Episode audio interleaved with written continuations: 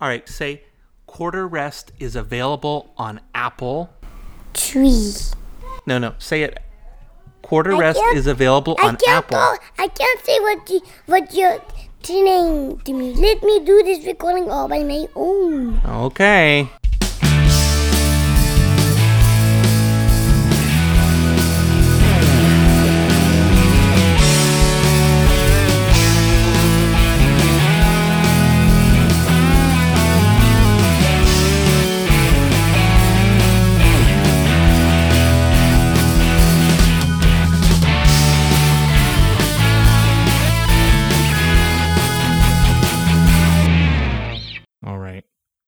So let's move forward. I want to talk about, I want us to talk about the Tea Party. Oh yeah, yeah. Now, I am not talking about the astroturfed political movement that emerged around the time of the 2010 US presidential, not presidential, but the US primary election. I'm not talking about the anti tax Tea Party. I'm talking about the Canadian band, the Tea Party. So the Tea Party is a Canadian, I guess you would call them an alternative rock band that kind of early on established this niche of being a rock band, but incorporating kind of Middle Eastern and Asian instruments and sounds mm-hmm. into their music. Now, you don't hear as much of that on the album that we're going to be discussing, which is a later album called The Interzone Mantras. But that was their early niche. Um, they became fairly successful in Canada later on. Their biggest hit was a song called I believe it is called Heaven Coming Down. I believe that was the album before this one. I I really should write these things down next time. I'm gonna write a reminder to check my reminders. The album before the Interzone Mantras, I'm on Wikipedia right now, was Triptych Yeah, and Triptych Heaven Coming Down. Yeah. Heaven Coming Down is from Triptych. Um, that song received a fair bit of radio play in Canada, and it still does. So if you're not Canadian, you've probably never heard of the Tea Party, or you've you you, you associate it with the political movement. Um, but this is a band that is somewhat well known in Canada. They do receive a certain amount of radio play even to this day. You know, if I turn on the local classic rock station based in Ottawa, I am probably going to hear the Tea Party once or twice a day because they do still get played. So, John, hmm talk to me about the Party of Tea Well, and the mantras of Interzone. having lived in the great United States of America my whole life, the Tea Party that I had previously known, the only Tea Party, was the political Tea Party. And I, I just want to share this fun fact. And the Boston Tea Party. the fun fact that political movement tried to buy the domain name teaparty.com from the band The Tea Party. That makes sense. But the. Tea Party, who I I admire them because they could have made a lot of money by doing that, but they refused to because they did not want to support that. And in both of our minds, very uh, xenophobic and toxic political movement. But let's not talk about that. Let's talk about this this band, which is awesome. It's great. yeah, I'm glad you think so. So, Yeah. so go on, go on. So I was going to say, I think I have a new favorite Canadian prog rock trio. Because this is, when you think progressive rock, you think about this like really note laden, technical, noodly type music stuff. But when I say progressive rock, that's not what this is. When this this album is progressive because it just combines a lot of different influences and a lot of really interesting musical twists.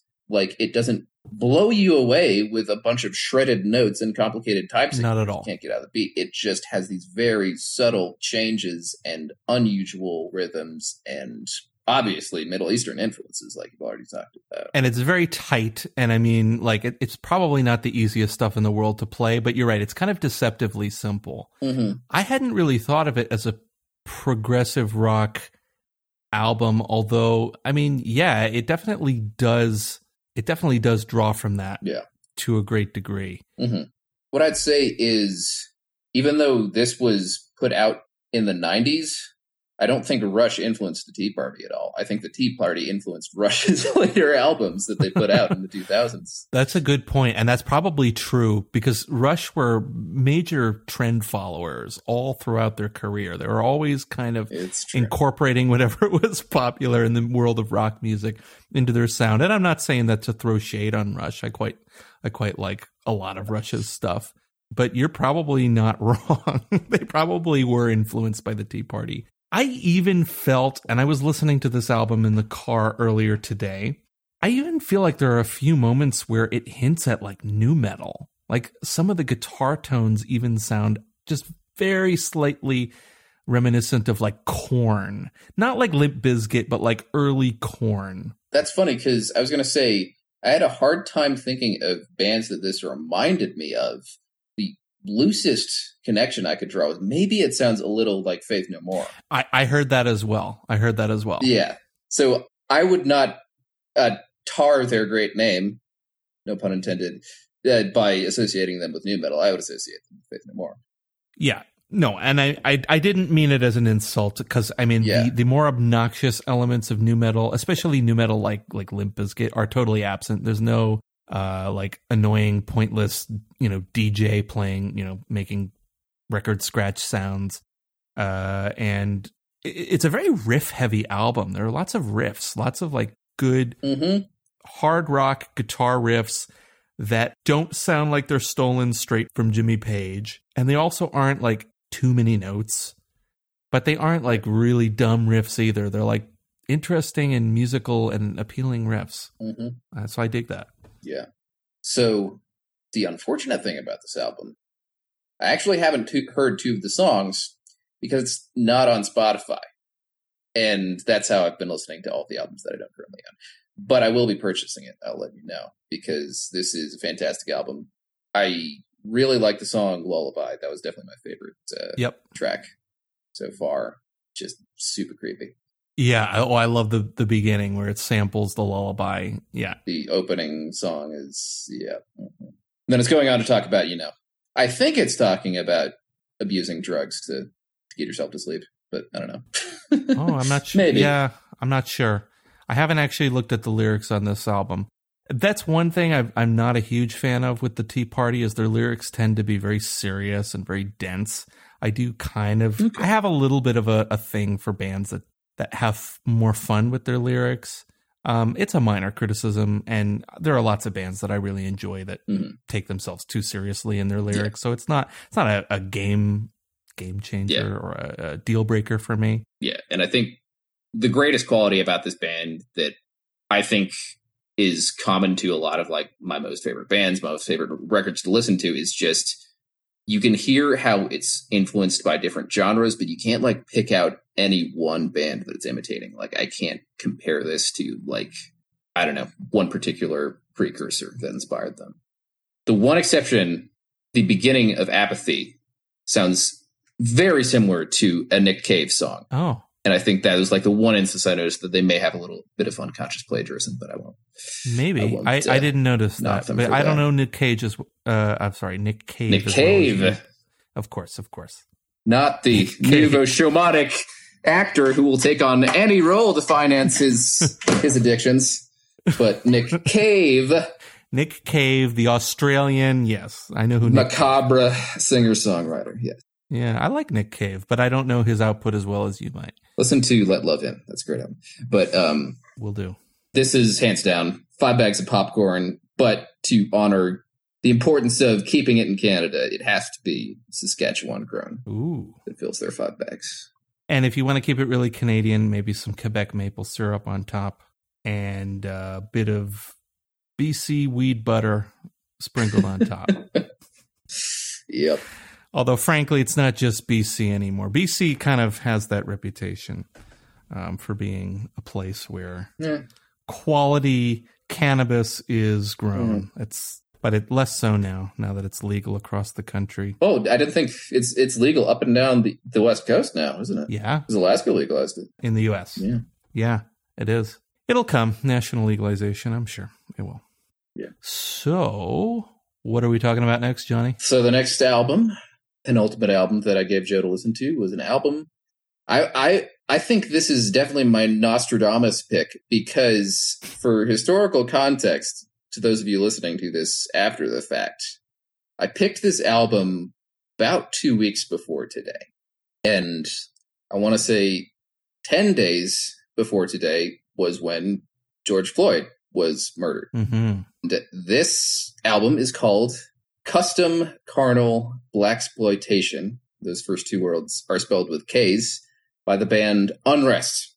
So this is a hardcore, almost post-hardcore album Yeah. from the uh, turn of the, the decade, 1990 even. Yep. And th- it's the Washington D.C. hardcore scene to boot. Kustom Karnal Blaxploitation. With a name like that, in a time like this, you can't avoid talking about the race issue, and specifically the race issue with rock music. And I think that the very base of that issue is rock music, at least nowadays, its listener base, when you think about it, is very, very white. And inc- that, that includes the artists too, mostly. But when you look at the origins and the influences, and sometimes even the first bands in a genre of rock music, Yep. it's very black. The first, Yeah. a lot of people consider the first rock and roll mu- musician, Chuck Berry, was black, and that music didn't get popular until Elvis Presley imitated it, and that's when it became popular. Mm-hmm. And so, rock music, Oh yeah, rock and roll was was was black music yeah, in their in its earliest days. yeah. We're talking about bands that kick off a genre that turns out to be very white, that are black. The Washington D.C. hardcore scene. I'm sure you know the very first band in the Washington D.C. hardcore scene. No, Bad brains. Bad Brains. Yes, they weren't Jamaican, but uh, a Rastafari band. Yeah. which is very surprising. The very first hardcore punk band in Washington D.C., which has all of these crazy aggressive bands like Minor Threat, winds up being a Rastafarian band. You'd think they'd be peaceful. You'd think they'd be, you know, playing reggae. They did eventually later, but they were playing these Yeah. insanely fast, insanely complicated songs with incredible vocals. and that was really what they were bringing to the genre was this new level of Mhm. speed Mm-hmm. and this new level of musicianship too because they they were those guys could play Yeah. Like they were not uh, they were not dudes who just picked up their instruments learned two chords and then went on stage. Like those guys were actually pretty good. They were very good. Yep, they were they were incredible. And then you look at a lot of bands that followed them in that same scene are very very white, and it's all of these Yep. white kids from frickin' uh, Arlington, Virginia, like Unrest, that are going into Washington D.C. to escape their stuffy conservative military brat upbringing, and they see this insanely intense band playing, and they they're immediately like, "Yes, this is what I want to do," and that spawned a whole slew of post rock bands. This this band is like probably one of the uh, later bands in the post hardcore scene. So this is like a decade later when it's not just play as fast as possible. It's like have parts where you play as fast as possible, but yeah and we should be clear this album sounds nothing like bad brains No, and it it's not fast at all it's actually quite slow and melancholy and i mean it's not all slow but it's it's definitely not a speedy not a speedy album at all Yeah. and this when when I talk about post hardcore, you think Fugazi is the most famous Yeah. band to come out of that scene. And of course like you're talking about, that was this evolution happened when they finally realized, you know, just playing as fast as we possibly can, like we can't really go anywhere creatively. Yeah. And so you get all these bands that combine that hardcore energy, but keep the energy, slow it down a bit, and combine it with a lot more experimental. And that's what you get on this album. So, what did you think, well KKB? That was an insightful, an insightful and interesting connection you made, and I think it's definitely something that should be acknowledged. Is the the fact that the listener base and a lot of the musicians in rock music, it definitely does skew white. Although there are exceptions, and some of those exceptions are counted among the best players of the genre. And you're right, some of the most innovative as well. When you think about people like Jimi Hendrix, Chuck Berry, the Bad Brains, you know, and the list goes on. But yeah, that's a good and not one I was necessarily going to make, but I'm glad you brought it up. I liked this album. This was probably probably my second favorite of your recommendations, or maybe right. third. Yeah, somewhere like somewhere in there. I was reminded of a lot of things at different points. I was reminded of Slint a little bit. Oh yeah. You know, there are a few parts that reminded me of the classic album Spiderland by Slint, which is just a fantastic musical journey. If you've never taken it, you absolutely should. And this was released in 90, so they would not have heard Spiderland, but they would have heard Slint's first album, which is not nearly as good, but still has the same sort of sound. Same sort of sound, but not that cohesiveness that you found, find on Spiderland. Mhm. And- And where was Slint out of? Slint was out of Louisville, Kentucky, believe it or not. Oh, that's right. That's right. I did know that. Yeah. Yeah. So, I mean, they might have known Slint. Um, Yeah. I don't know if there's evidence that they did, but it's entirely possible.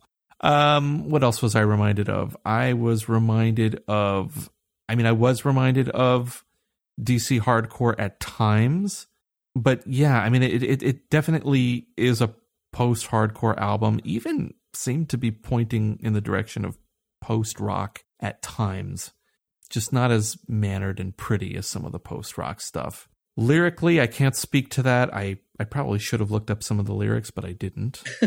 Bad me. I'm going to smack myself. I don't think you can look up the lyrics. I think this is the kind of album where like they didn't put any lyric sheets in there and it's all so muffled that Yeah, probably. you just got to make it as best you can yourself.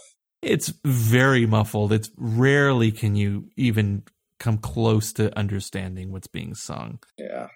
And you talk about, you know, we Yeah, we don't really pay that much attention to lyrics. I think I do more so now than I used to, but me too. this Me is too. the kind of album just just lose yourself in the sound. The sound of the album is the lyrics. So that gives you the the mood. it's all about the sound, Yeah. the guitar timbres, and the the kind of melancholy atmosphere that washes over most of these songs. hmm So I really enjoyed it. I was listening to this while I was at work, which which maybe wasn't a good idea.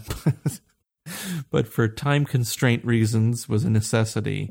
But yeah, no, this is this is some good stuff. But it would have been nice to hear a little bit more energy at times. Gotcha. So this is why this is probably what prevented it from from being my favorite of tonight's recommendations.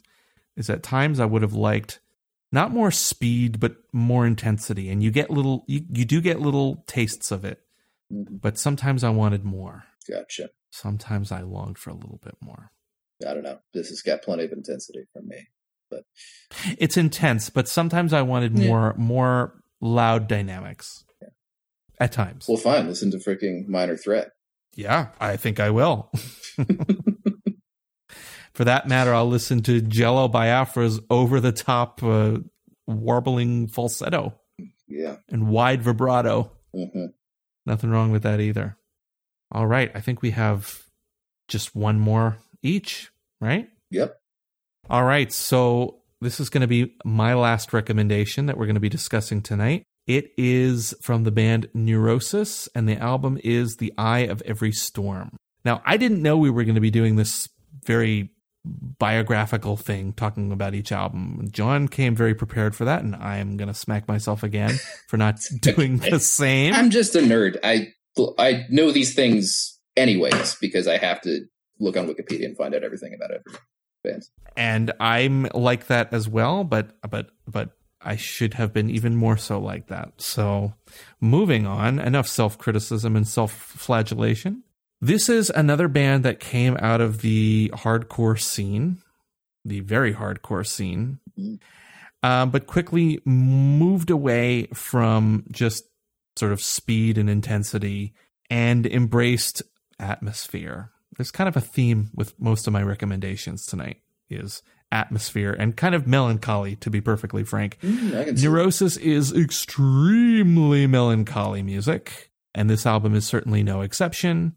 It is, you know, if you were to describe it in terms of genre, you would probably call it post metal. So, what is post metal? Well, it comes out of alternative metal, which was an incorporation of various styles of alternative rock, grunge, and the like into metal. And post metal, you know, takes it a step further with elements of post rock, and you really leave behind a lot of the cliches of metal, but you keep the distorted guitars, you keep the loud drums, you might keep the screamed vocals, you keep certain elements and you ditch others, and you kind of embrace the avant garde. So that is really neurosis in a in a nutshell. Uh, embracing the avant garde and embracing that feeling of deep melancholy. Yeah. Melancholy. So I would say this is very and me- the infinite sadness. Yes. Uh, there it is. so you called this a very melancholy band, but I don't think they're the most melancholy band ever. You know what I think the most melancholy band ever is? Um, band you and I both like very much. probably Swans. The Swans, for sure. Yeah, definitely.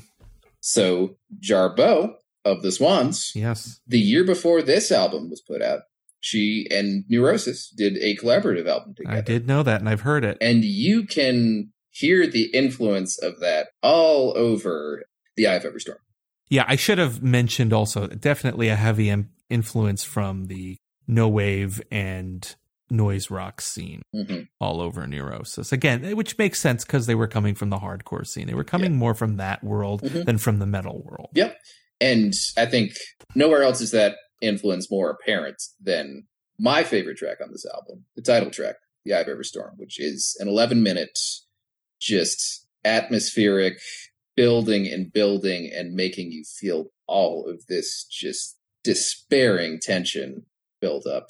And that I think is just very hallmark Swansea Yep. if you listen to it in the wrong mood, it might be, you know, pretty emotionally devastating. Might be deeply unpleasant. Yeah. I mean, I think you definitely have to be in the right mood. hmm You either have to be in a really good mood or you have to be in the worst of moods Mhm. such that the music kind of like lifts you out of it somehow. Yeah. I've found that when I'm feeling down, sometimes really dark music actually helps a lot, Mhm. which is why I have listened to a lot of like death metal and black metal during the COVID 19 pandemic. Yeah. I've had a lot of dark feels in the last months, Yeah. and sometimes just listening to kind of angry or melancholic music really can help. It, You know? for sure. Depends on For sure. depends on the individual and depends on various factors. Mhm. But back to Neurosis, my favorite track is the first track, Burn. Okay.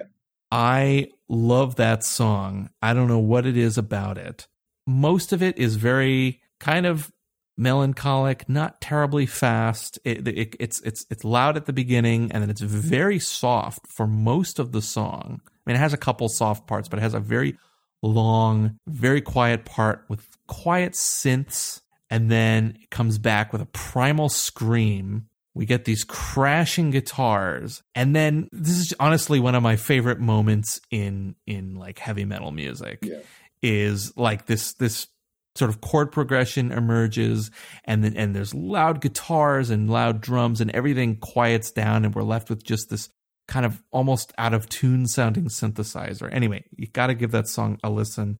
John already has, but if you're listening to this and you've never heard this album, I, I strongly recommend it. Yeah. John, do you have anything more to say? I don't want to take the floor away from you. Well, you, you mentioned chord progressions, and I just wanted to say they get a lot of mileage out of the minor one to major six uh, chord progression. I don't know if that's a cadence, but they get a lot of mileage out of it. It's.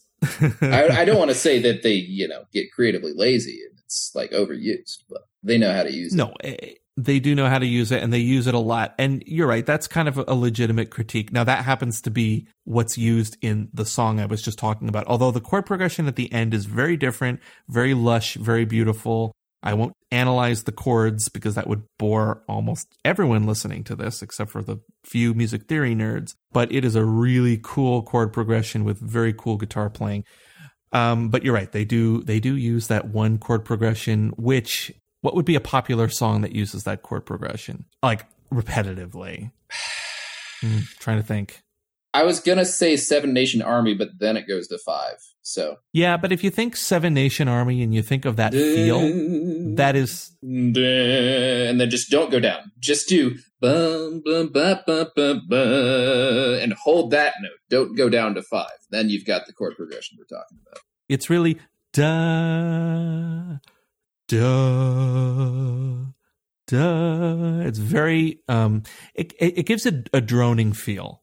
You know, I think that's why they use it so often is because it provides a little bit of motion in terms of the chords. It's not just sitting on one note or on one chord, but it still doesn't really move a lot. There isn't a lot of there isn't even really tension and release. It's just kind of this droning tonality. And I think I think it's used effectively, but I think it's a valid critique to say that they use it. They do use it a lot. So if you want to hear a variety of chord progressions, you should probably listen to Robyn Hitchcock and and not Neurosis. But that's not why you would listen to Neurosis anyway. Okay. So, final album I gave you to listen to. Before I go to the intro, I want to say did you realize, knowing the French that you do, did you realize what was wrong with this band's name? Uh, immediately, I thought that it was a typo on your part. No, very intentional. So the name of this band is Le Butcherettes, and that's L E Le. So if you know any French, that is the male singular pronoun, but Masculine singular because masculine it's, it's used singular. for fine. it's used for men, but it's also used for masculine nouns. But French nerd. the subject, the noun, butcherettes, that's not an actual French word, I don't think. No, it's not. It's not. But the ets suffix is feminine plural. So they have Yeah. a double mistranslation or a double mistake on a French test. They've combined. Well, yeah, a- butcherettes is just not a French word. Yes. It, it kind of sounds like an English word borrowing that et suffix to, Mhm, exactly. to make it That's- sound exotic. That's what it is. But the point of that is you've got a masculine singular pronoun and a female plural noun. So it's a purposely mistranslated band name. The name of the lead singer in Le Butcherettes, I want to say her, but given that all of this pronoun c- confusion and the name that she has, I, I don't want to assume a pronoun for this person. Their name is Teri Gender Bender. Hmm. Last name Gender hyphen Bender. Yeah. So Le Butcherettes, this is one of the very few bands that I heard and discovered from a live performance, having never heard any of their albums. I was wondering. I had a feeling Yeah. this is also the most recent album Mhm. I think that either of us recommended. Probably. I'm pretty sure the Ulcerate album was released like this year. You're right. Yeah, yeah. With the exception of Ulcerate, yes, of course, which was 2020. So I first saw Le Butcherettes open for a band called At the Drive-In, which many of you might know better as the former band of the lead two members of the Mars Volta. Omar Rodriguez Lopez, the uh, oh, so Beto O'Rourke was in that band. yes. Yeah, they. I don't know if they're still pulling for Beto. I think that that's a little bit of lost cause at this point. But uh, anyway, Omar Rodriguez Lopez, the guitarist of Mars Volta, winds up playing bass on this album. And he, I think, is responsible for promoting this band because they opened for At the Drive, and that's how I discovered them. And their live show is freaking fantastic because Teri Genderbender, she is. I, I don't want to say she's a performance artist because the music itself is good, but she is very much this, you know, feminists literally tearing her dress off as she sings the song "Tear My Pretty Dress Off," and that that just gives you an idea of the music that's been found within. It's a very outsider album, I want to say, Yeah. Because it's got these really cheesy, like crappy Casio keyboard uh, synth tones. oh, I loved it. But that's loved it. great because it gives it really raw, really minimalistic sound that reminds you that it just sounds like these aren't people who are professional trained musicians. These are just regular people who used whatever equipment they could find to bang out the tunes they want. And they're really good songs. So Yep. take it away. What did you think of Le Butcherettes? Yeah, so I thought it was interesting. Um, I before I listened to the album, I read about it on Wikipedia, and I found that you know La Butcherettes is a Mexican band, which is interesting because there aren't a lot of really well-known Mexican bands that are well known in the U.S. and in Canada. Which is not to say that there aren't many good ones. It's just it's somewhat rare for them to break through, and you know the fact that there's obviously this Ritchie Valens. kind of strong feminist context, you know, and, and background to the musicians and to the music. yes, La Bamba, of course.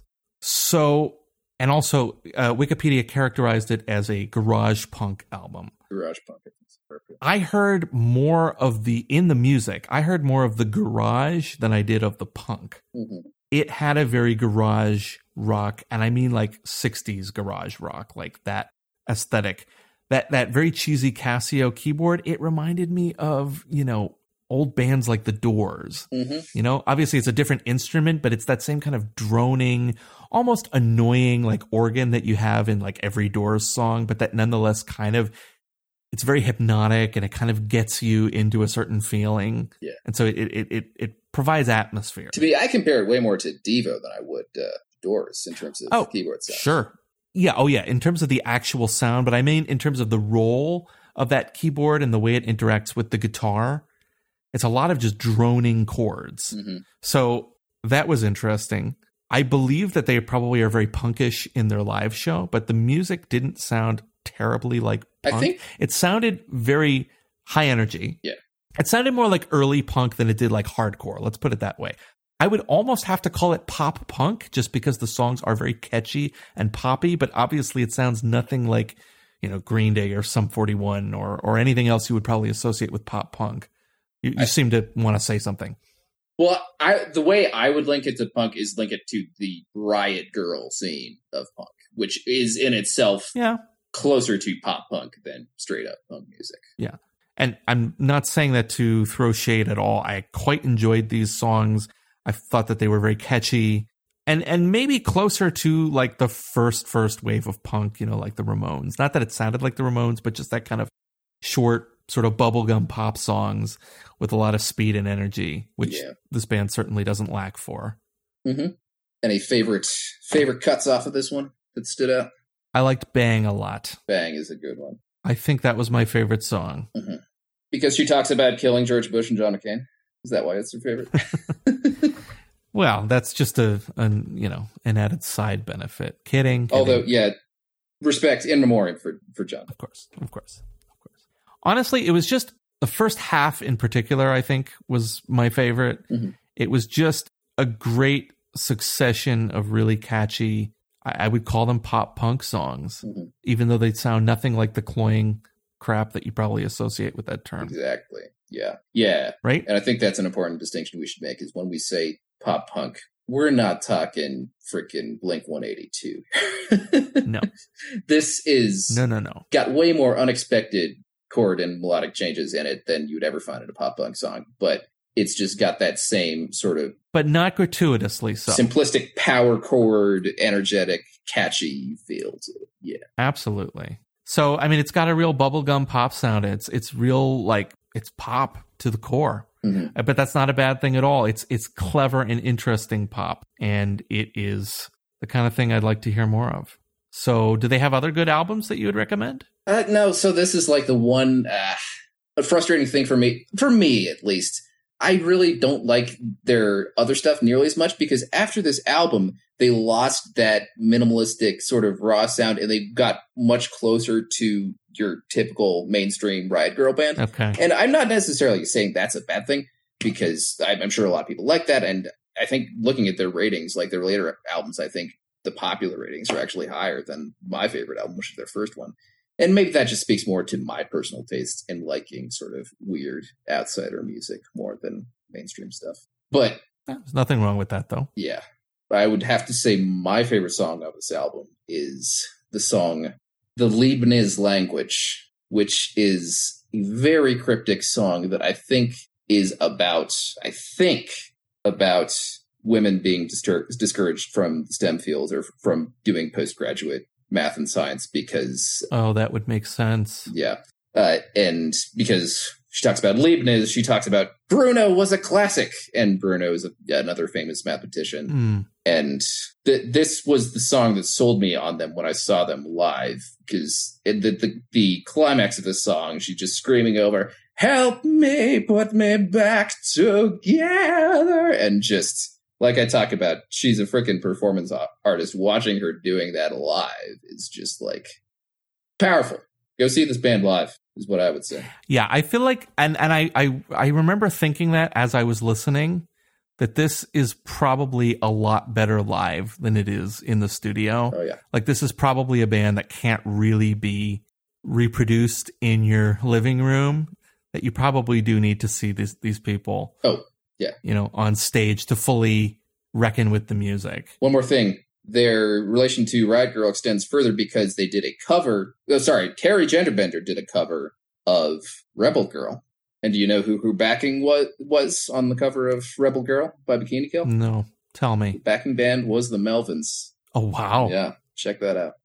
The Melvins, very famous, uh, influential. Highly influential. You'd call them a grunge band because they're from Seattle and the grunge scene, but they're very much not uh, your what you'd imagine as grunge. They're much more experimental bands.